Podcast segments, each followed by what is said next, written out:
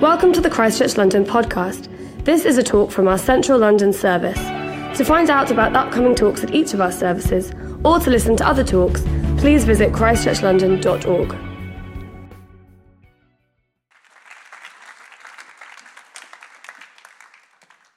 Amazing, genuinely lovely to see you all. Um, I've just come from the Stockwell service, um, which is amazing. They send their love. When I said I was coming on here, obviously, it always seems to happen to me. So the taxi didn't turn up. I have multiple taxi stories, but I was brought here by Tim, which is amazing. So I'm just glad we made it on time and we are here together. And we are at the start of a new series this week. Um, where we are going to be spending the next seven weeks delving into what are known as the I am sayings of Jesus. And it is often said that Jesus spoke in parables, which he did, but he also made some very definitive, self declarative claims about who he is.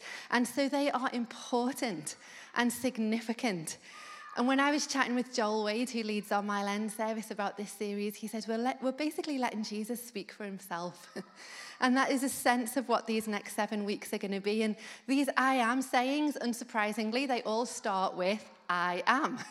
um, and it's a way that we introduce ourselves. I'm Joe. It was a way that they would have introduced themselves when Je- Jesus was here on earth as well. So, in some ways, it's common use. But as with so many things in the Bible, there are also layers of depth and meaning in history.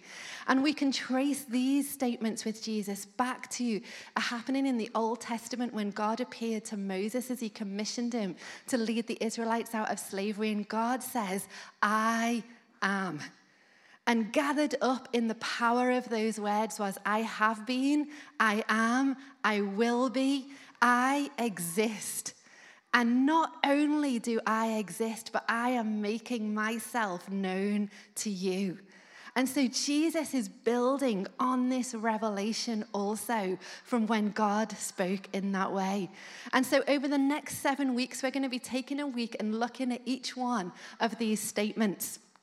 Jesus says, I am the bread of life, the light of the world, the gate, the good shepherd, the resurrection and the life, the way, the truth, and the life, and the light of the world. And these declarations, they provoke a response.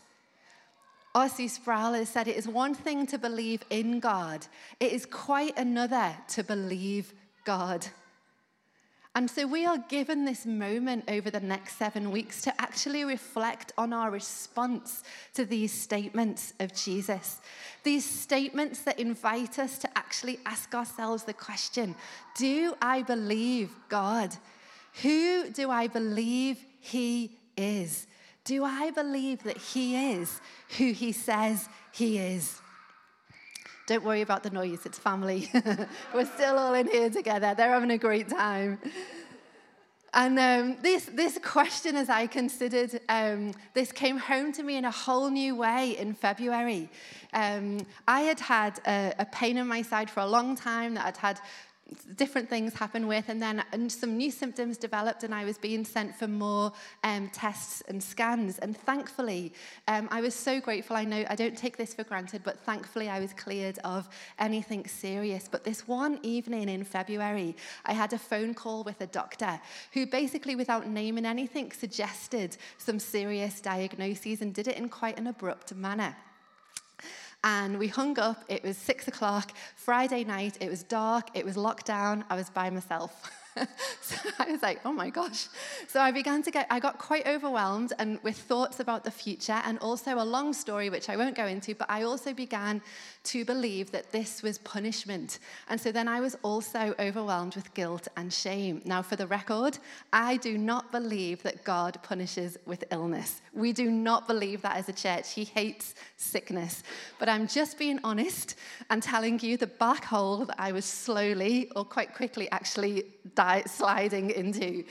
And so the next day I thought, okay, I can't change. I don't know actually what is going to be diagnosed, but I actually need to take care of my spirit um, here. That is one thing I can take care of in this moment. So I fasted and prayed on the Saturday, and we got towards the end of the day, and I was like, God, where are you? Like, where are you in this? What are you saying? Like, what's going on? And I felt like he just um, brought to mind Hebrews chapter 12. And in that, I looked it up and there was a verse that stood out, and it was God disciplines the ones that he loves. And I love that chapter. I pray for God's discipline. Like I ask Him to parent me. Um, I love it. But in that moment, I thought, this is discipline. I'm being disciplined with this. And then I sensed God say, and when I say I sense God say, I, we actually believe that God speaks. We're in friendship with Him. And there's a whole, this is a whole other series of talks that we actually have on our website. Um, and He speaks in so many different ways. But on this one Saturday in February, I actually heard Him in sentences. And I believe that He said, No, I am disciplining you in who you think I am. And I suddenly felt like on my own in my lounge, I was in church. and I was like, oh my gosh, like, God, there was a sense of awe that came into the room. And then I think he said, Who do you think you are to tell me who I am?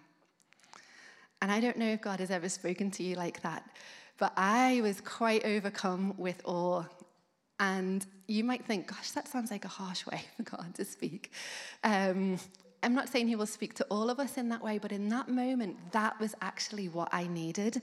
That was what I needed to wake me back up. And it began a process of me actually asking these questions of myself Who do I believe you are? Who do you say I am? And I say all of that because I actually believe that that is a question that God invites all of us to consider. Jesus asked his disciples when he was here on earth, he said to them, Who do you say I am? It's a question that he actually, it's not a question of judgment, it's an invite to actually um, help us to see who he is and who we are and realign ourselves where we need to. It matters to God what we believe about him. It matters to Jesus. And you may have never considered this question before. Maybe you're here for the first time and you're thinking, well, that's why I've come to church to find out. Or maybe you've been around for years. Wherever we're at today, there's not going to be a roving mic that's going to go around. There's not going to be a questionnaire at the end that you need to give your answer. That's not what is happening. But I just think we have this gift of the next seven weeks to actually hear the words of Jesus and allow ourselves to ask the questions Do I believe you? Who do I believe that you are? And the reason that I'm dwelling here at the start of this series is because our answer to these questions shapes everything. It shapes how we will live life. It shapes how we will give and receive love. It shapes how we will understand grief and suffering. It shapes how we understand the world and the times that we live in. It shapes how we live out being family here. And if we follow this question to the places that might lead us, we have, might have moments where something shifts, or it might begin a process that just lasts for a while. But I think God wants to know that He's not afraid of these questions. And He actually invites us into these real spaces with Him. This life of faith is not one of neatly packaged and tied up and ticked boxes, but it's one of wonder and questions and doubt and discovery and wisdom and love. And as we go on these processes with God, we actually have the chance to meet Him powerfully in beautiful and significant ways. So, our first statement today is when Jesus says, I am the bread of life. And we're going to look at this, we're going to look at it in the context of when he said it, the context of the Bible, what it means, and then actually ask ourselves the question so what? And then. And Jesus makes this statement after a remarkable happening. You may have heard the story of the feeding of the 5,000 that we know. If you haven't heard of it, basically, Jesus had been out all day, loads of people had gathered to follow him. And it got to the end of the day, there was 5,000 men, plus women and children. So there was a lot of people. And Jesus is like, they must be hungry. We've been out all day. So he turns to his disciples and he says, How are we going to feed them all? Jesus knew, but he still wanted to ask the question. And his disciples are like, I mean, this is going going to cost so much money to feed all of these people? We don't know. And then a boy appears with five loaves and two fish, and Jesus takes this and he gives thanks and he breaks it. And he basically keeps on breaking it because these fives and two, five loaves and two fish are multiplied enough that they feed the thousands of people that are there, and there are 12 basketfuls left over. And so we're going to come now in John chapter 6. This is where we are today, the chapter that we have been given. We've been given the whole chapter. so we're going to read some of it. Some of it will come up on the screen, and I'm just going to kind of pass over some of it. Um, but I would just say go away and read it. Um, John chapter 6 is where we are at today. So after this miraculous event had just happened, it says in um, guys, I think I need glasses. I'm like, I, this happened to me in Stockwell. It's a very sad moment for me because I've never worn glasses. somewhere in John chapter 6, I think it might be verse 14, I might need to start doing bigger print. Oh, thank you. just, I think it's 14. Um, it says, after the people saw the sign that Jesus performed, they began to say, Surely this is the prophet who has come into the world. Jesus, knowing that they intended to come and make him king by force, withdrew to a mountain by himself. Excuse me. And then they find him, and he says, Very truly, I tell you, you are looking for me, not because you saw the signs that I performed, but because you ate the loaves and had your fill. Don't work for this food that will spoil, but for food that endures to eternal life, which the Son of Man will give you. So then they ask, Well, what must we do to do the work that God requires? Jesus gives them this profound answer The work of God is to believe in the one that he has sent. And so they asked him, Well, what sign are you going to give us so that we can see it and we can believe you? Our ancestors had manna in the wilderness, and he, it's written he gave them bread from heaven to eat. And Jesus says to them, It's not Moses who gave you the bread from heaven, but my Father.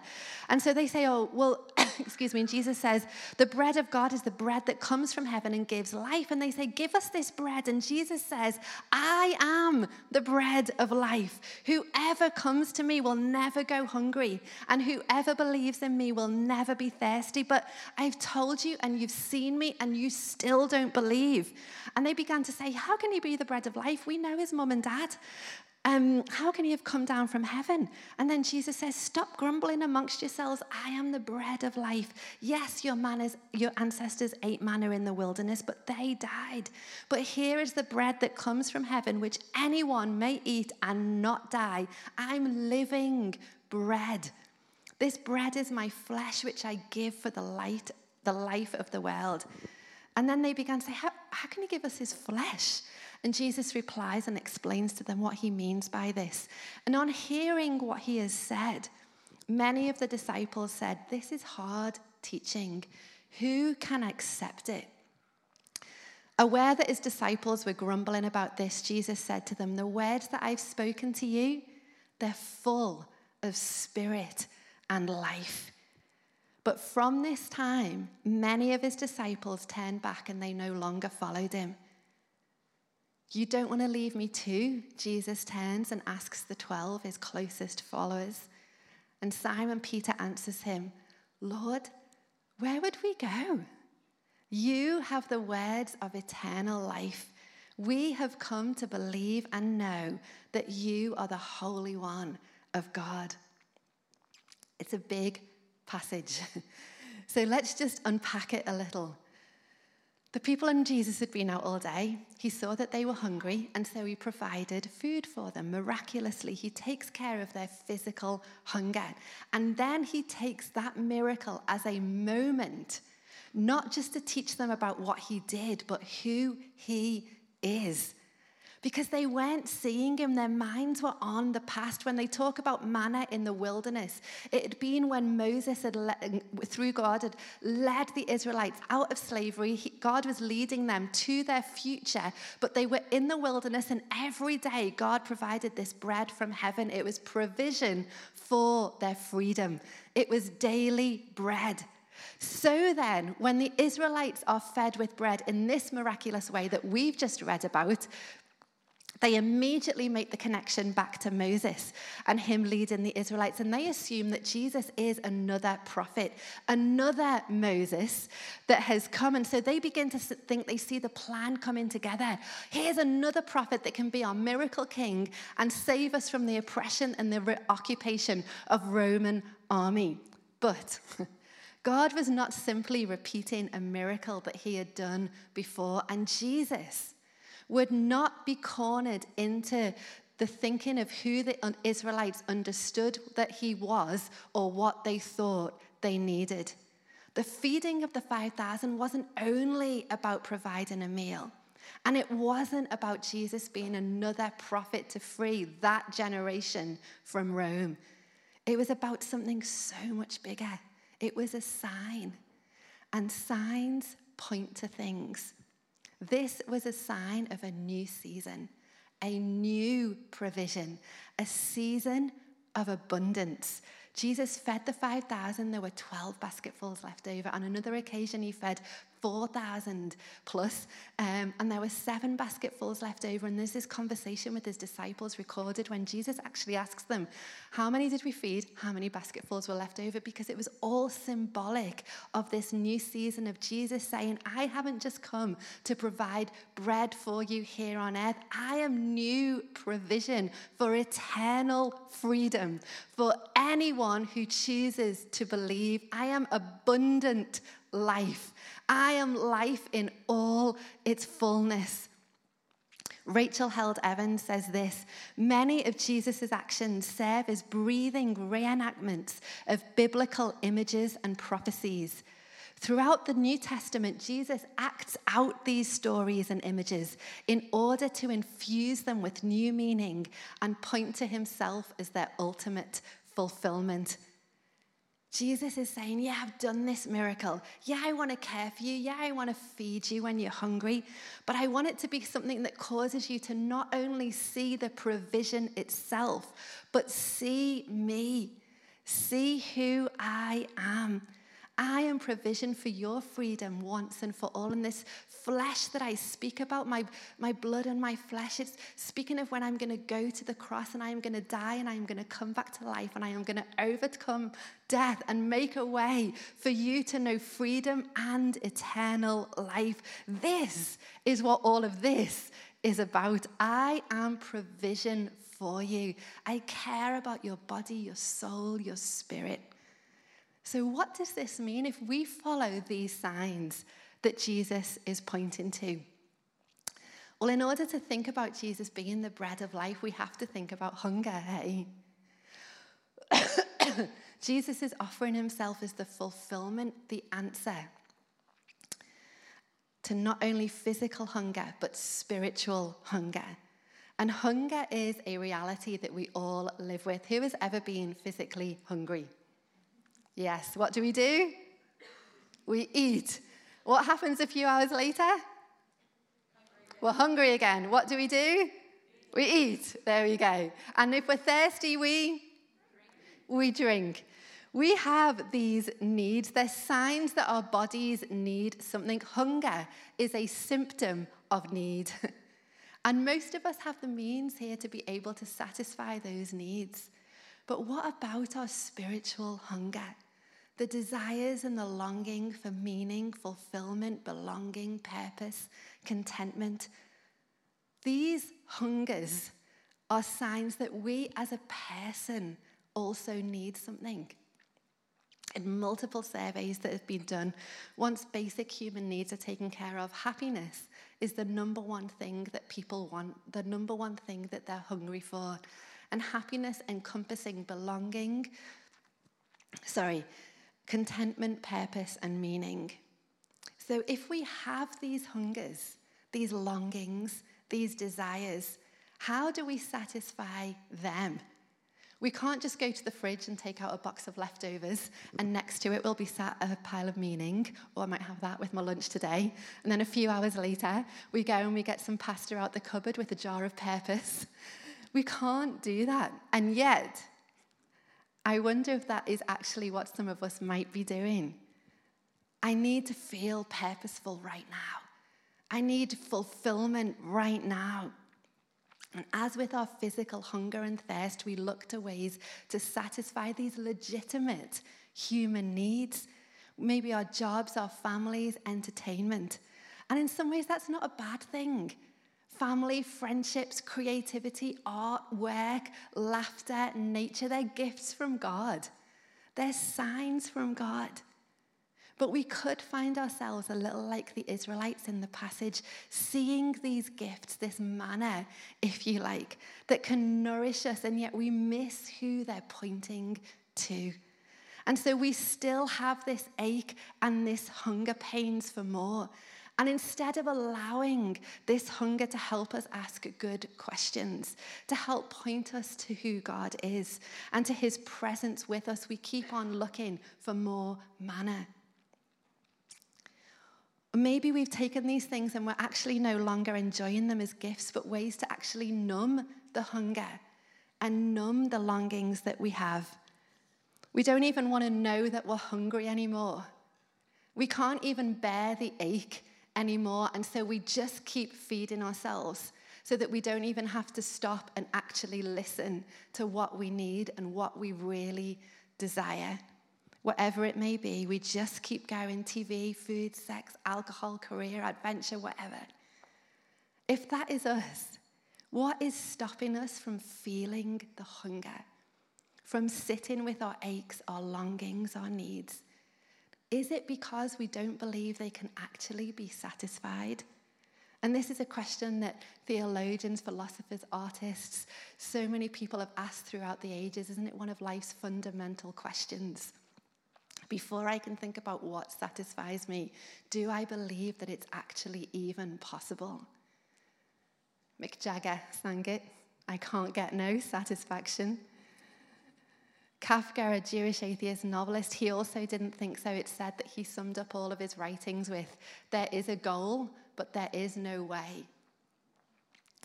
And Peter Kreeft, who is a philosopher, a professor at Boston College, has summed up, gathered a lot of other thinking. And he actually disagrees with this and has suggested two premises and a conclusion. Number one, every natural innate desire in us points to a corresponding real object that can satisfy that desire. Number two, there exists in us also a desire which nothing in time, nothing on earth, no creature can satisfy. Therefore, there exists something outside of time, earth, and creatures which can satisfy this desire. Jesus, through the miracle of the feeding of the 5,000, I think is inviting us to feel the hunger. He validates hunger, to actually understand that it's a precious part of being human. And I think he invites us to feel the fullness of our need, not to play games with us, but because he is the one outside of earth and time and creatures who can satisfy this need. He says, I am the bread of life. Whoever comes to me will not go hungry. Whoever drinks of me will never thirst again. And these words that I speak to you, they're full of life. And they're one of the reasons that I believe that Jesus is the bread of life is because he's love. Because he is love. Every one of us, as we know Jesus, as we choose to believe and receive the love of God, we can wake up every morning and say, I am loved. Whatever happens today, whatever I am facing, whoever I am, I am loved. And I'm not only am I loved, I am loved with a love that will never leave me. I am loved with a love that fights for me. I am loved with a love that works on my behalf. I am loved with a love that has made a way for me to know eternal life. I am loved right down there in the deep, messy, secret places of who we are, all of it is loved. I am loved. As I was praying and preparing today, one phrase just came strongly to my mind, and it was this His strength is made perfect in our weakness. And it's taken from 2 Corinthians, where it's written of God, He says, My grace is sufficient for you. My power is made perfect in weakness. And I just felt this really strongly that that's what God wanted to remind us of today.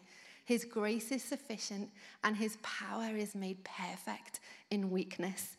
We're not meant or expected to have it all together. We're going to receive communion in just a moment.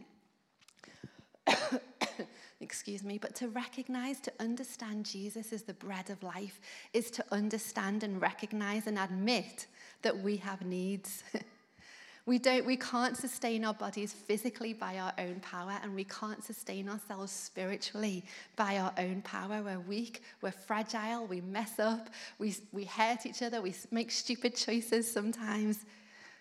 But we don't have to keep doing the same things over and over again. His strength is made perfect in our weakness. It's in saying, Jesus, I'm hungry. Jesus, I'm hungry for freedom.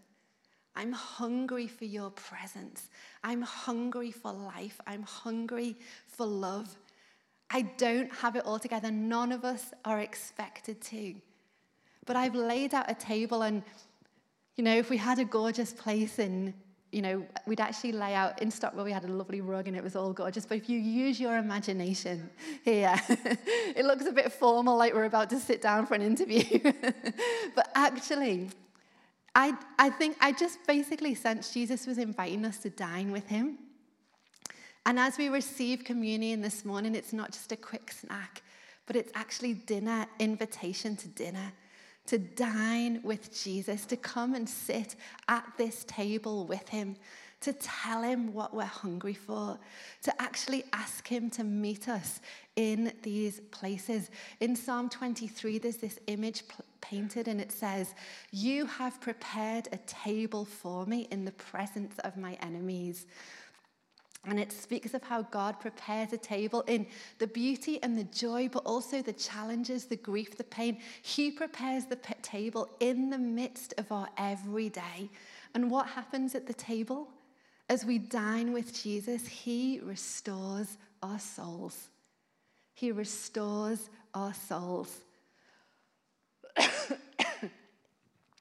and for the meal that we have come to know as the Last Supper, Jesus actually sat at a table with his disciples. I am actually just going to take this off. He sat at a table with his disciples and he invited them to dine with him. And as they were sat there on the night that he was betrayed, he took the bread that was on the table and he broke it.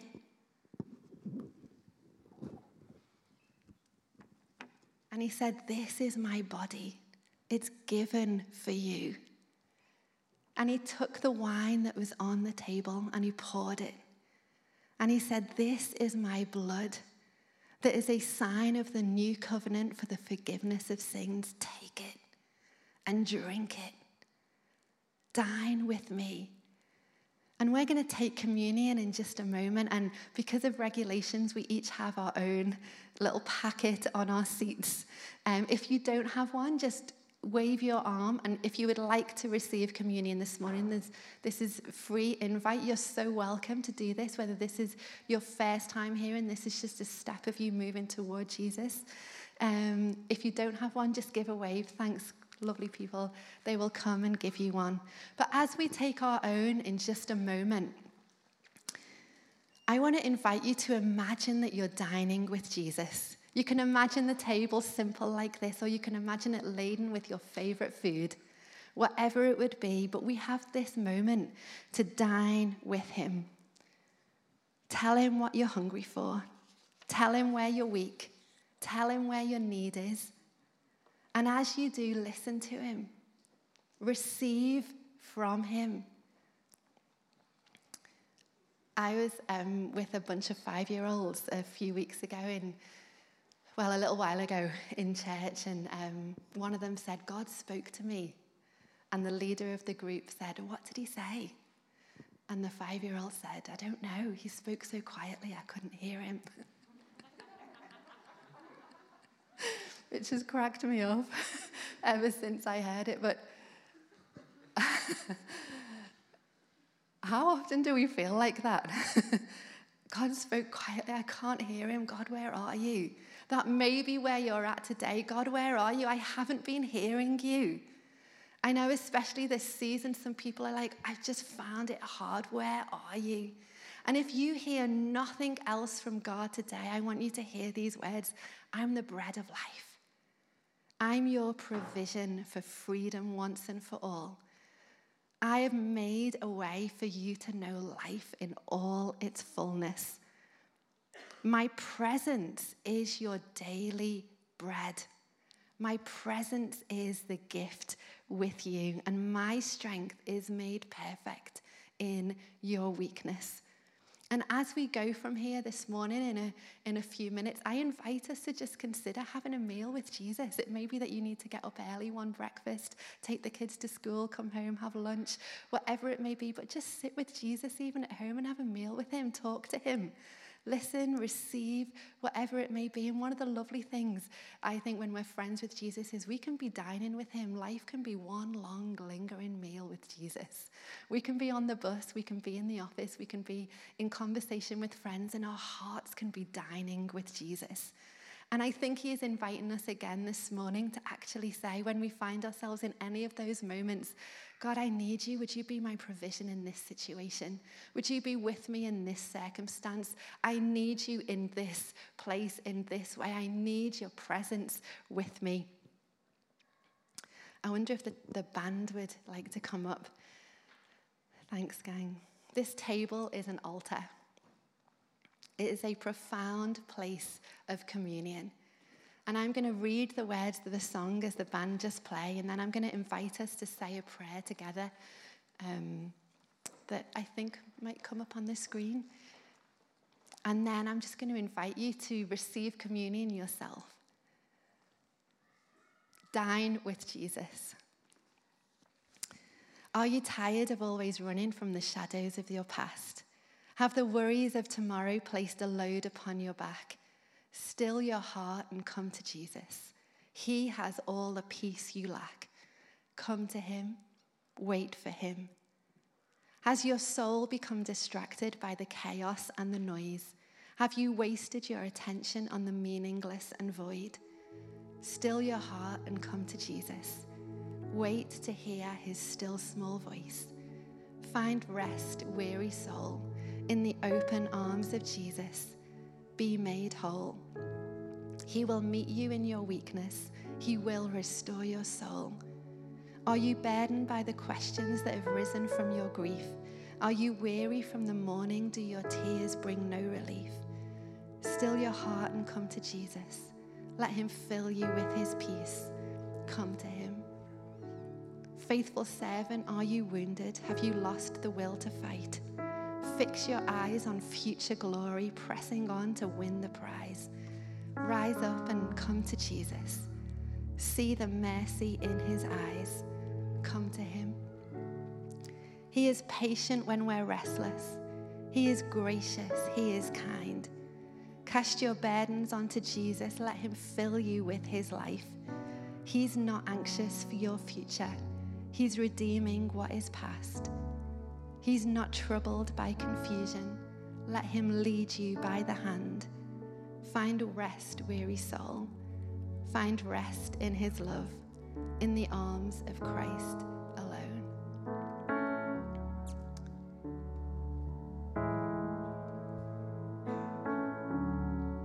If you would like to join me, we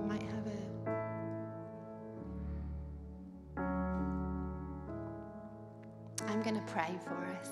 Oh, here. No. I'm going to pray, and if you want to agree, it, you can just say amen and then bring your own words um, to Jesus. Lord, to whom will we go? You have the words of eternal life. We have come to know and believe that you are the Holy One of God. Forgive us where we have marred your love within us and wounded the image you created us in. We come to this table with grateful hearts. We come to receive freedom. We come to be restored.